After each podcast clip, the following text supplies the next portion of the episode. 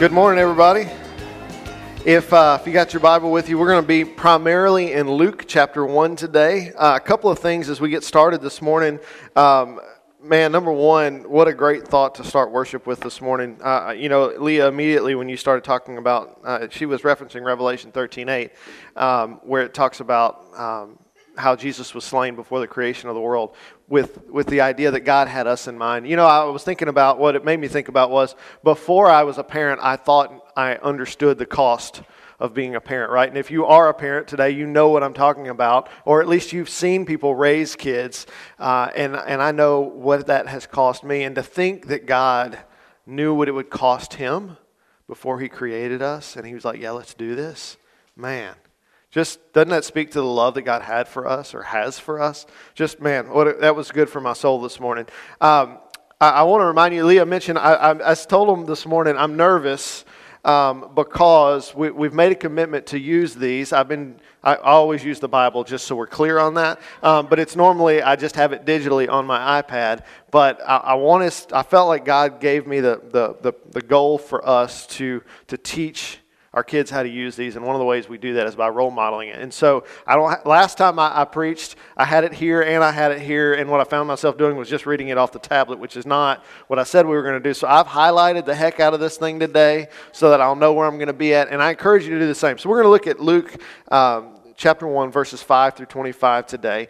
Um, and um, we're going to look at some other passages as well. And if kids, if you have the outline, those scripture references are on the top. If you're not a kid and you want those references, let me know in the future and I'll print more copies and then you can have that so you can flip ahead. It's like we're going backwards. Remember old school days? You get that bulletin before church. I don't know if y'all were like this and you flip and you get all the references, put your, tear a little piece off, put it in as a bookmark. So anyway, we're going back there and I love it.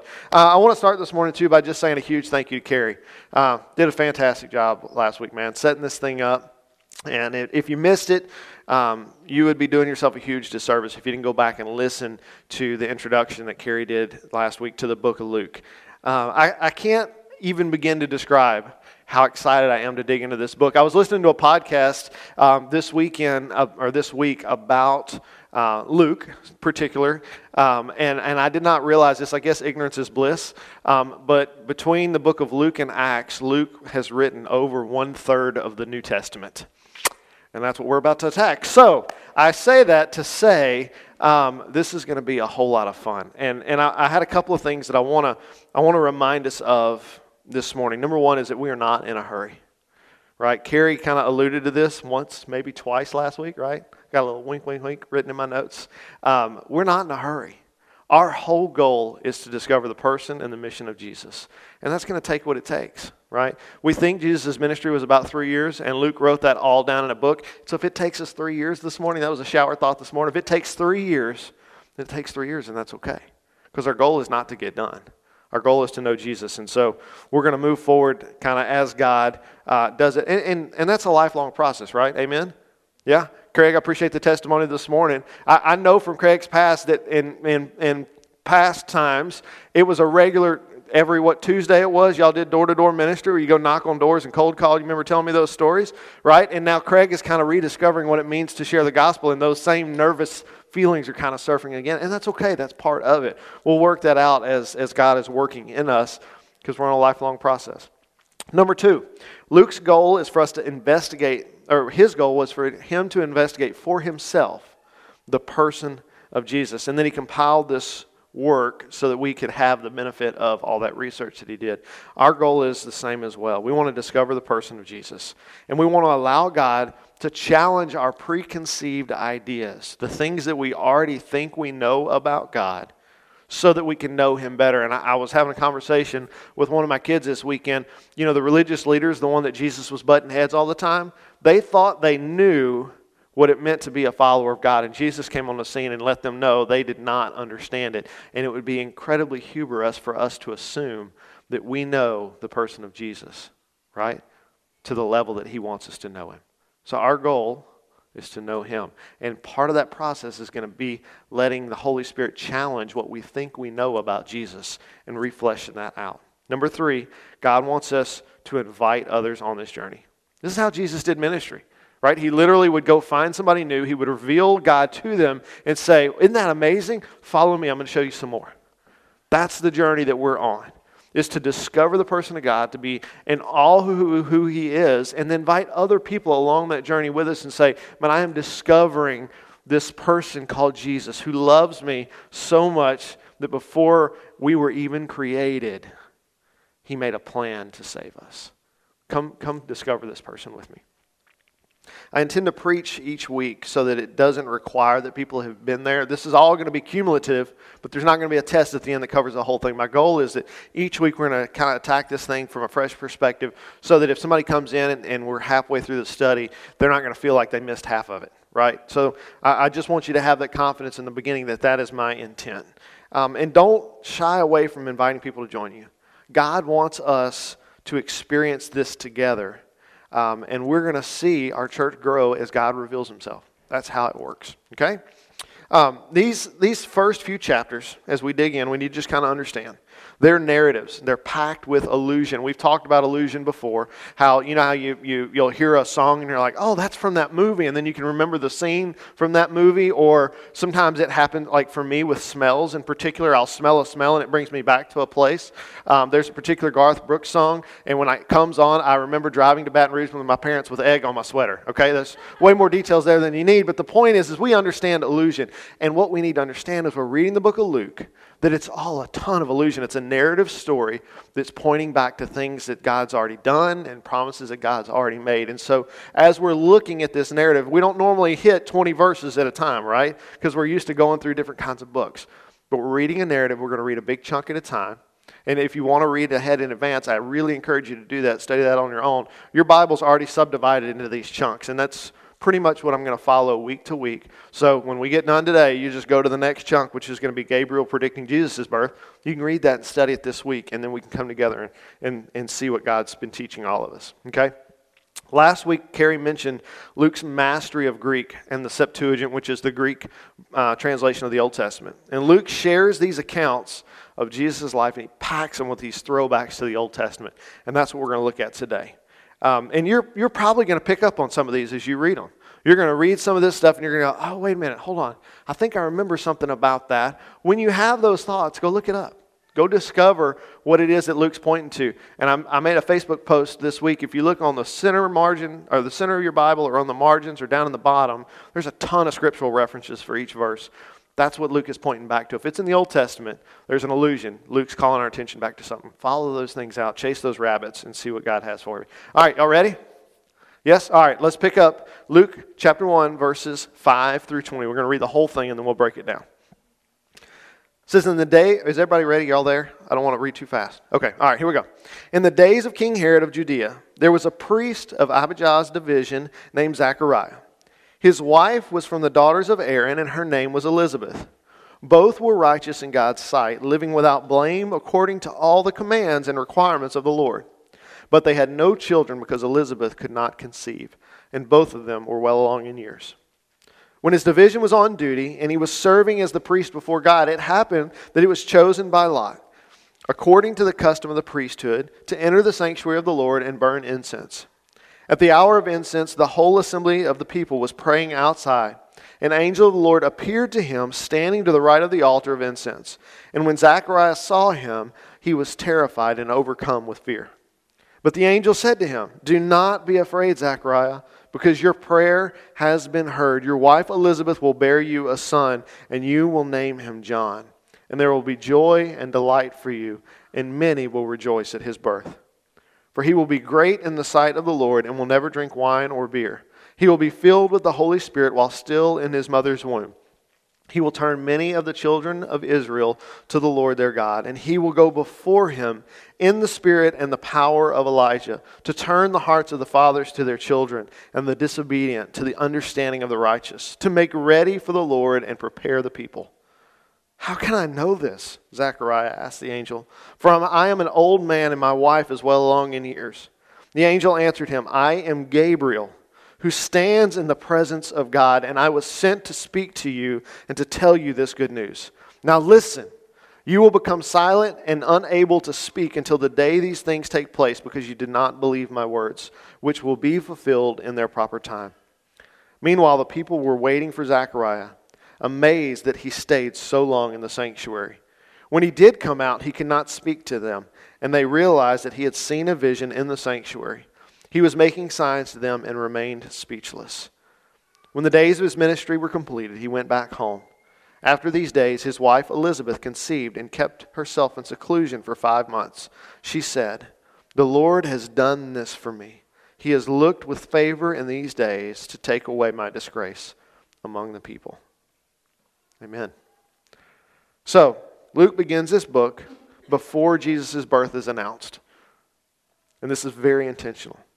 If you think back to some of our prior conversations, until this moment, Zachariah's encounter with the angel that Luke is describing, no prophet or man of God had spoken on God's behalf for 400 years. We've talked about that before. Remember, like the United States is not 400 years old, it's a long time that God was not active. For Luke, this moment marks the beginning of the messianic age when God would not only return to his people, but in doing so, he would begin to fulfill the promises that he made. Luke begins here because this visitation is the moment when God begins this new work, when he begins fulfilling this promise that he's made. And just the mention of the name Zechariah for the original readers of this, hearing that name Zechariah, which was a very popular name, by the way, by hearing the word Zechariah and the temple together, they would have remembered the prophet Zechariah, right? So we're going to go back and look at some of those throwbacks I was talking about. Um, this is uh, this next chunk I'm going to read. If you have the ESV version, there's in the study Bible, there's these chunks in the beginning that kind of summarize the book. And I want to read a couple of these summaries this morning to kind of get us in the frame of mind of what Luke is talking about. It's going to help us understand. It says, as Haggai, this is a prophet before Zechariah, encouraged the returned Jewish exiles to build to rebuild the temple. Zechariah encouraged them to repent and renew their covenant with God. Such spiritual renewal would have been necessary for the people to be ready to worship God once the temple was rebuilt. He accused them of doing the very things their ancestors had done before the exile. He was concerned about social justice for widows, orphans, and foreigners. But as the people endured opposition from the non Jewish inhabitants of Judea, Zechariah assured them, that, the, assured them of God's abiding comfort and care. God would continue his covenant with Israel. Messianic hope was rekindled during Zechariah's ministry, and the book ends with the promise that the Lord would establish his rule over all the earth.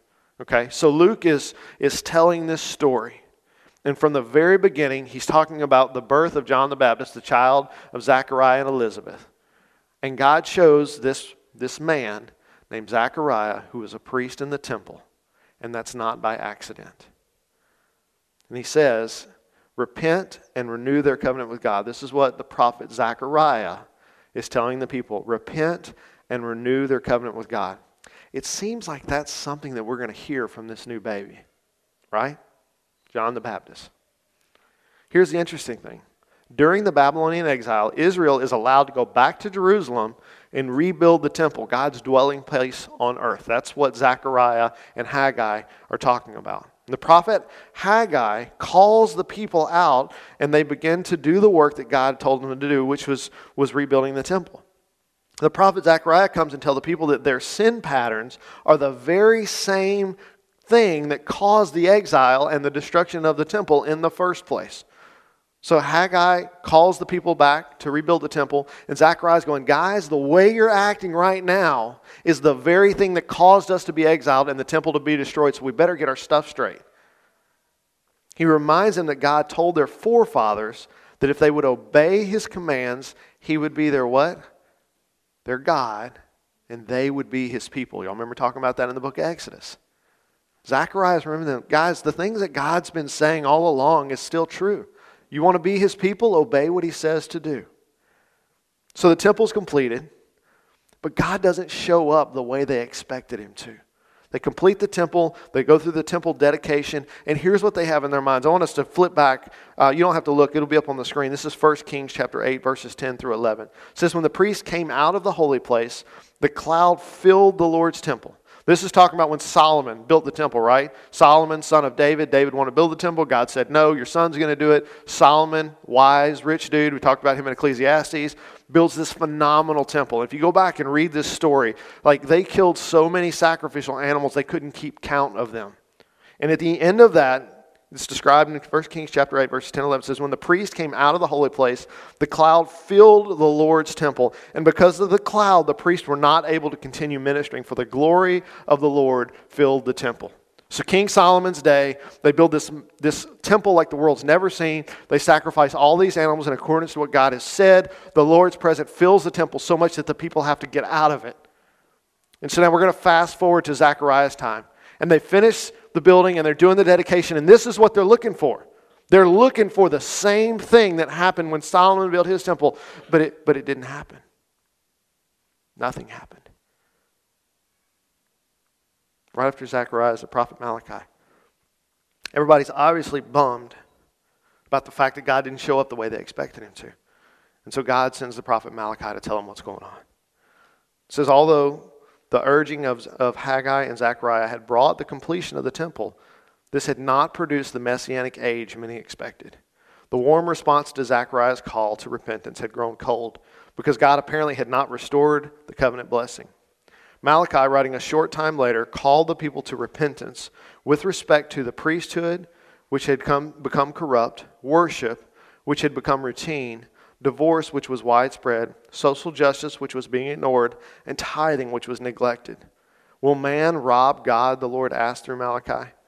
And he promised to open the windows of heaven for those who pay their full tithe. Malachi predicted the coming of both John the Baptist and Jesus, referring to each as a messenger of God.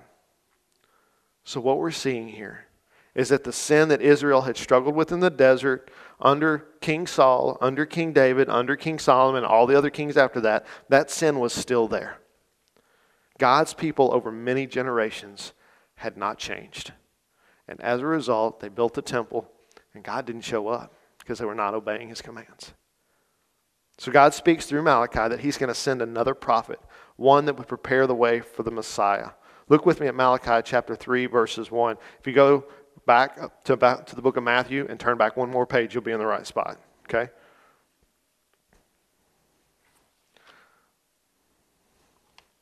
So, Malachi chapter 3, verse 1, it says, See, I'm going to send my messenger. This is the prophet Malachi. See, I'm going to send my messenger, and he will clear the way before me. Then the Lord you seek will suddenly come to his temple, the messenger of the covenant you delight in. See, he is coming, says the Lord of armies. If you flip one more page at the very end, these are the last two verses that the prophet Malachi says. He says, Look, I'm going to send you the prophet Elijah before the great and terrible day of the, of the Lord comes. And he will turn the hearts of fathers to their children and the hearts of children to their fathers. Otherwise, I will come and strike the land with a curse. Does that sound familiar? And he will turn the hearts of their fathers and their children and the hearts of the children to their fathers. Seems like Gabriel said something like that just now, didn't he? So the prophet Isaiah says those last two things, and then 400 years of nothing, of silence. I wanted to go through all that because Luke is setting the stage for us, right? You go to a play and they set the stage, right? Unless it's a black box theater and there's nothing in there, then you're just watching actors. But Luke is setting the stage. He's saying, look, 400 years ago, God said this is what was going to happen. And right here, this is it. So 400 years of nothing. God's people are continuing to just do what they do. And Zechariah walks into the temple to do his thing. And then God shows up. So Luke wants us to understand some things. Here's the application God's got for us. Number one, God works in the circumstances of our lives to complete his mission. I want to say that again. God works in the circumstances of our lives to complete His mission. One of the commentaries I, I read said that there were usually around 3,000 priests at any given time working in the temple. So, literally, for Zechariah, this is a once in a lifetime moment. This is the only shot he's ever going to get. And it says that they, they did this by casting lots, and that was a normal way of them discerning. You see that a lot in the Old Testament, of discerning God's will. This was a common practice. His job was to go into the Holy of Holies, and they had incense that they burned on the altar. He cleaned off the old incense, the ash from the old incense, put new incense in, and lit it. It was very quick. Wasn't going to be in there a long time. But that's what he that's the lot that he had. Remember the Holy of Holies, that's where the presence of God was said to live, and you only went in there once a year. That's why I'm saying this is a lifetime opportunity for Zechariah. So he's going in to do his priestly duty, his job, and I want to make that clear. Zechariah was going to do his job, and God sends an angel, Gabriel, with a message from God. So Zechariah is doing the work that God called him to do. Are you picking up on that? Okay? God is going to work in you in the work that he's called you to do. He was Zechariah said he was righteous, but that doesn't mean sinless, and we'll get to that in just a minute. But he's living intentionally to be as righteous as he can. And I, I want you to hear this, church, that whatever God has called us to in this place, whatever God's called you to in your life, that is the place he intends to show up and work. It doesn't matter what your job is, it doesn't matter what your hobbies are. Whatever God has called you to do, that's the place He intends for you to show up. That's the place He intends to show up and work through you. That's significant. For a lot of years, I've shared this with you guys. I struggled with working a full time job separately because I thought this is where I needed to be. I need to be working in the church. I need to be sharing the gospel on a daily basis. And then God puts me in this other job where I'm doing gas station stuff. And it's like, what do you got? What? I thought you t- called me to ministry. What it took me forever to figure out is what Luke is describing right here. God's called you to a job. That job could be a teacher. That job could be a traveling design guy like Alex is doing right now. He's all stressed out about it as I understand, like, that's a big deal. God told you to do that. That's where God intends to show up. That's cool. That's significant. Look again at, at, what God was doing through Zechariah. Look at verses 10 through 17 again.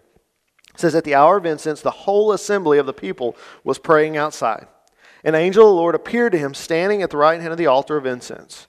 And when Zechariah saw him, he was terrified and overcome with fear. Right? 400 years of nothing you go in to do your job, and there's an angel standing there. Shocking, to say the least. Wasn't expected. But the angel said to him, Don't be afraid, Zachariah, because your prayer has been heard. Your wife Elizabeth will bear you a son, and you will name him John. There'll be joy and delight for you, and many will rejoice at his birth. For he will be great in the sight of the Lord and will never drink wine or beer. He will be filled with the Holy Spirit while still in his mother's womb. We'll talk about that in a couple of weeks. He will turn many of the children of Israel to the Lord their God. And he will go before him in the spirit and the power of Elijah and turn the hearts of the fathers to their children and the disobedient to the understanding of the righteous to make ready for the Lord and prepare the people. Man, that sounds familiar, doesn't it? It's almost like that's what Malachi was saying God was going to do. And now Gabriel's here saying, Hey, Zachariah, that thing that Malachi said, that's happening. That's going to be your son. God's going to send another Elijah, and he's going to prepare the people. Matthew, in his gospel, records the fact that Jesus even says this about John the Baptist. Flip back with me to Matthew chapter 11, verse 10 through 14.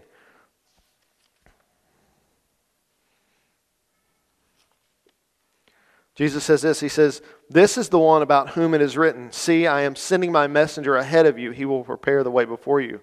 Truly I tell you, those born of women, no one greater than John the Baptist has appeared. But the least of the kingdom of heavens is greater than he is. From the days of John the Baptist until now, the kingdom of heaven has been suffering violence, and the violent have been seizing it by force. For all the prophets and the law prophesied until John. If you are willing to accept it, he is the Elijah who is to come. So even Jesus is testifying. This, this guy, this John the Baptist, this guy in the wilderness, that's the guy God was talking about through Malachi. So this is what Gabriel's telling Zechariah. Your son that you haven't had yet, a wife that's old, we'll talk about that in a minute, that guy is going to be the new Elijah. Remember, Zechariah says he's righteous, it doesn't say he's sinless. One of the commentaries that I read said Zechariah's response, though coming from a pious man, is very human. He does not take the miraculous as a matter of course. He, he has a natural objection to the promise that they will receive a child, their old age. Zechariah understands the basics of biology and aging. He and his wife are past their prime. Zechariah gets it. He, he understands the biology, he understands that it's just not going to work. Common sense and basic biology agree that what Gabriel is saying is not going to work. But remember, church, what we've talked about the last couple of weeks that God's going to call us to do some crazy things, some things that are outside of common sense. Zechariah makes the same mistake that we sometimes make when God speaks.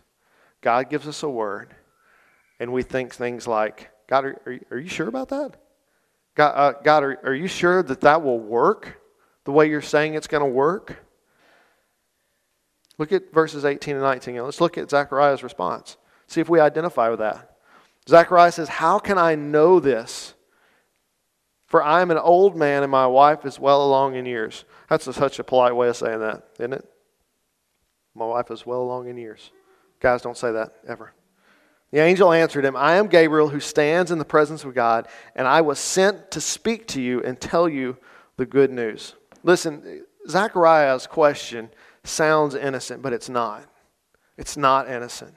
You probably remember Mary asking something similar. We read that recently with Christmas. We'll talk about that later because her response is different than his, but often our minds just they stick them together. Zachariah is asking, he's using, Luke used, remember we talked about how good Luke was with the Greek language? He is using a Greek word here that we are, when he says, How can I know? That root word we are super familiar with. Guess what it is? Gnosko. He's saying, in essence, how can we possibly experience this because my wife is so old? How can we possibly experience this? He is saying to Gabriel, This is not doable. Hey, we got an escapee.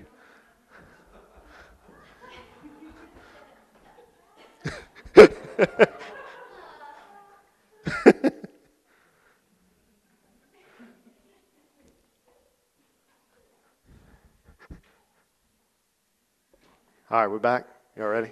That was a fun distraction. Zachariah is asking, how could this possibly happen? The biology won't work. Just not gonna, it's just not going to happen.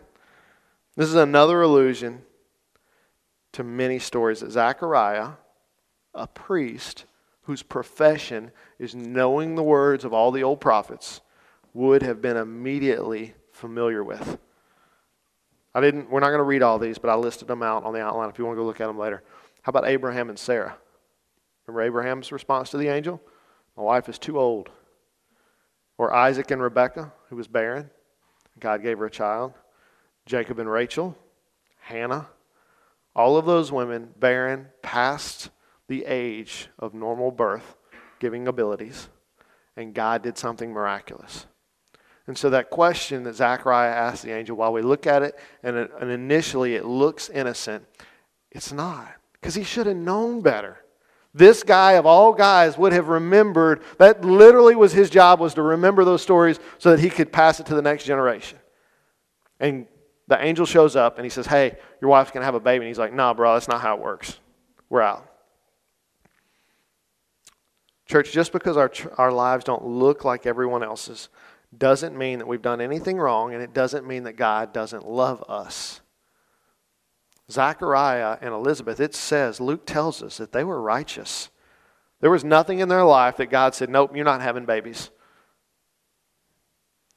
Here's what Luke wants us to understand. Here's what God wants you to understand that whatever the circumstance of your life is right now, God is working for your blessing. Just because you don't have the things that you want doesn't mean that God's not going to give it to you at some point. Don't judge your life right now or in the future based on what you can see. For, for Zachariah and Elizabeth, having a baby, that was out of the door. That was out of the window. Not going to happen. God goes, No, you're not right. You're going to have a baby. Not only are you going to have a baby, you're going to have like almost the baby. You're going to have John the Baptist. Point number two for today is that other people are going to notice God's work in believers' lives. God's going to notice, or the people around you are going to notice God's work in your life. Even though Zacharias struggled with disbelief, church, God still used him. Gabriel doesn't say, Oh, you, you don't believe me? Okay, never mind. We'll find somebody else. Even in the midst of his disbelief, Now, God deals with his disbelief. We're going to talk about that in a minute. But even in the midst of his disbelief, God still used Zechariah. I, I want us to just pause for a minute and soak this in. It's easy to forget because it's so different from what we experience in everyday life that God's view of us does not change when we don't get it. I don't care how long you've been a believer, the pattern is the same. Regardless of how well you know God, your faith is going to be challenged.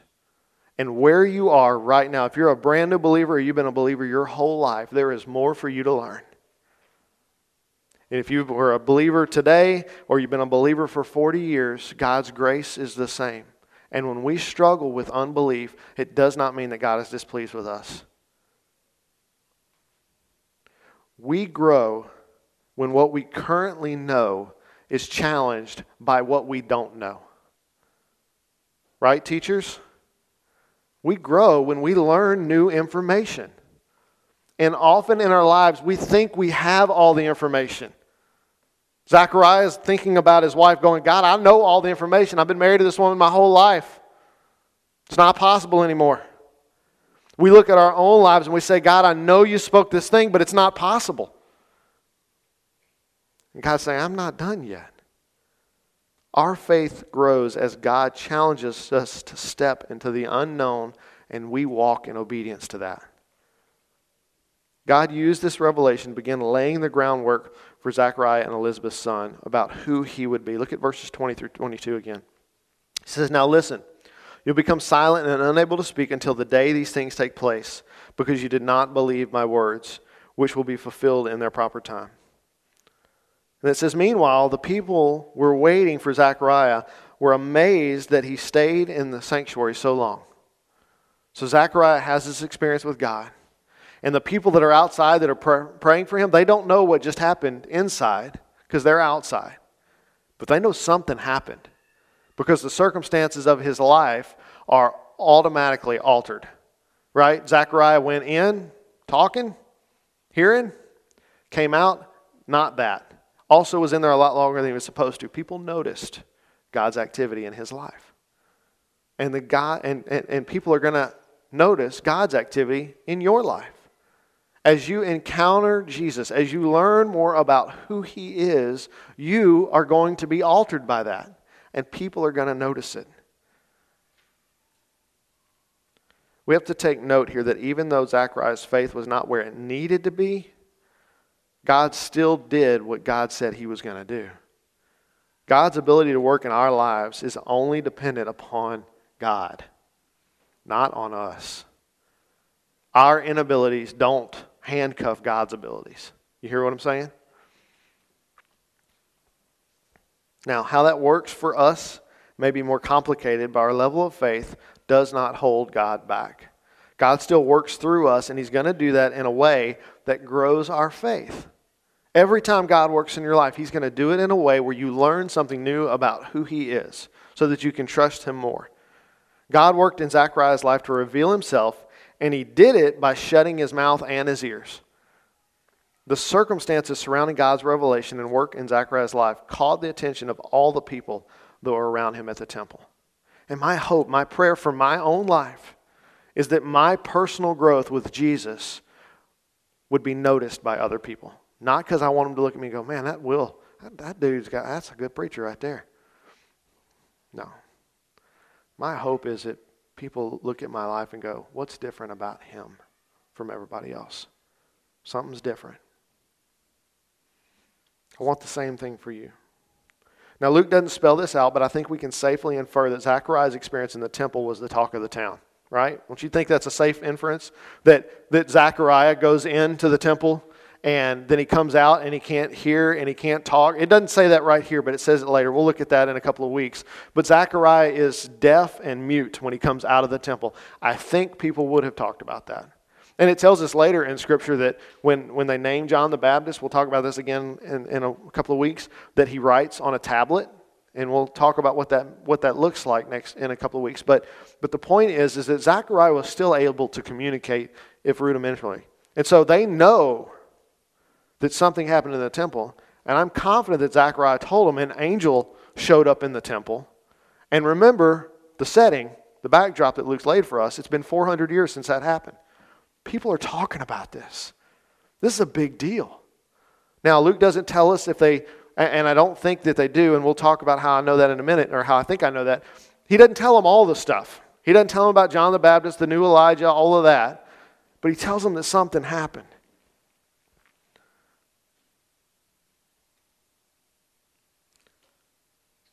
Again, this is more allusion, but it was common knowledge that God reveals himself through angels in the past. And so when Zechariah tells all the people that are waiting outside that an angel just appeared, he's got their attention. Luke's leading us right into the kind of the final point I have for this passage, and that is that the promises of God always come true. If God tells you he's going to do something, he will do it. You ever, you ever noticed in every Disney movie, or really any movie really, that there's a, a hope or a dream for something? Pick the movie. The movie starts out, there's a hope, there's a dream about something. We're going to a place, we're going to do a thing. And somewhere along the way, things change. And it begins to look like that dream, that hope could never be a reality. We can't get there.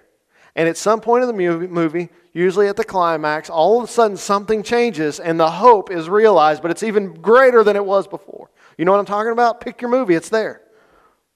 This is what we see in the scripture. That storyline wasn't just dreamed up by some writer for Disney or, or, or director or whatever, or author. We see that storyline in scripture over and over again. We see that same storyline in our lives often. From the outset, the story of God's people, God makes this promise that He will he will redeem his people. Right? Remember that? Adam and Eve? They sin. God says, One day I'm going to send one who can strike the serpent's head. Remember that? Okay? So everything's perfect. We're living with God. Sin enters the world.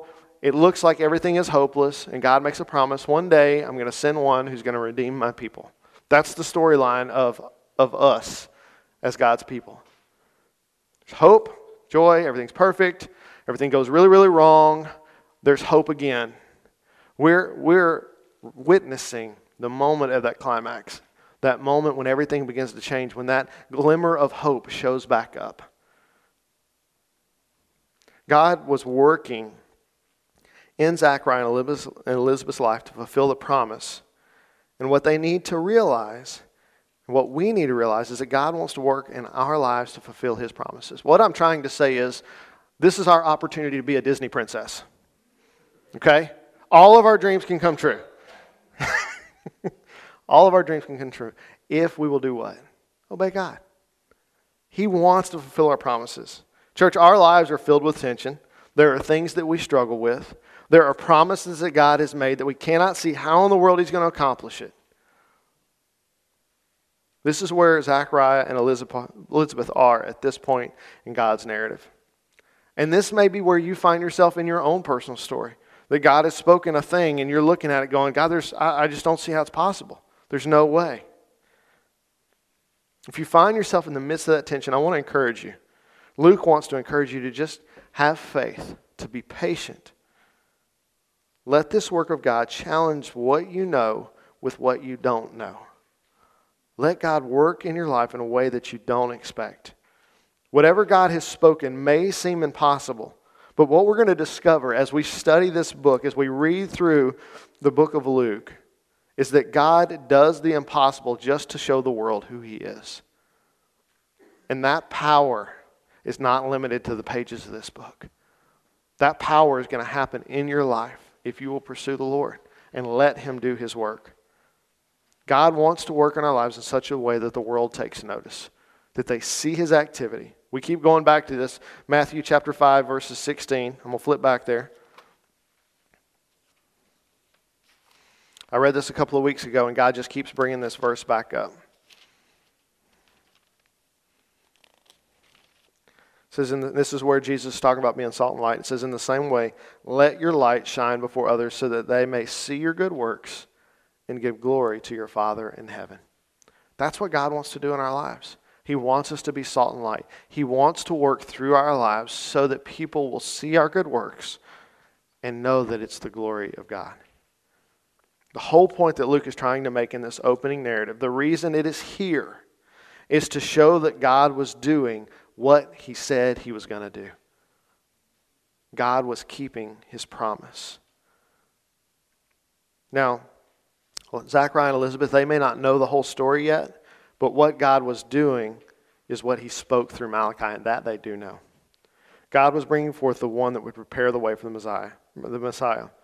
They knew a little bit, at least, but not the whole thing. Look at these last two verses in 23 and 25. It says, When the day of his ministries were completed, he went back home. After these days, his wife Elizabeth conceived and kept herself in seclusion for five months. And she said, The Lord has done this for me. He has looked with favor in these days to take away my disgrace among the people. At this point, Zachariah and Elizabeth have figured out in some ways, you can tell by her response, what God's up to. They had this message from the angel, and now they've had time to ponder on all of this and kind of make the mental, connect, the mental connections of wait a minute, God said this to Malachi, and this is what he said through the angel to Zechariah. Man, could this could this be it? Could could our son John be the Elijah? Can you imagine sitting at home with your significant other going, man, is this the thing that is this really the thing that God spoke? In light of what they've seen, what they've heard, what they've experienced, all they can do is praise God and say, Thank you for this work. Church, wherever you find yourself today in your faith journey, don't be discouraged because things don't look the way you want them to. God is working in your life and He will reveal Himself through it. Our role in this process is to watch to listen, to obey, and to just wait for God to do what only He can do. We don't have to force it. As we do that, the world will take notice and God will be glorified through our lives. There's a theme that we're going to see develop as we study this book. I was talking to Carrie about it the other day.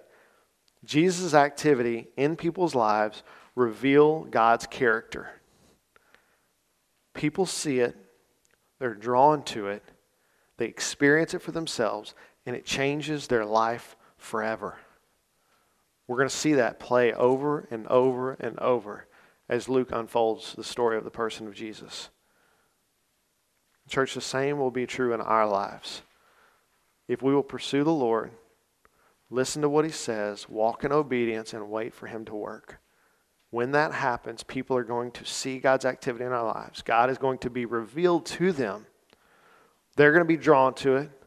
They're going to seek their own experiences. God's going to reveal himself to them, and their lives are going to be changed by God's activity. And it's going to start with you letting God work in your life. I titled this, this message, A Voice in the Wilderness, because that's what John is going to be, right? We know that. We're familiar enough with Scripture.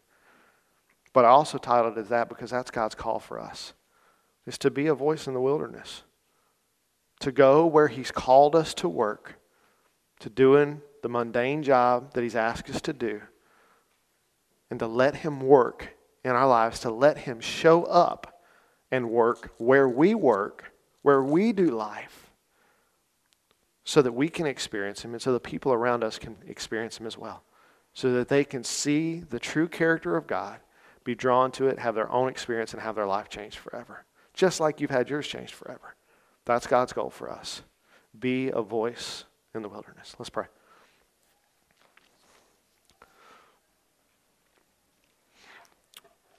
God, I'm so thankful for the richness of this study.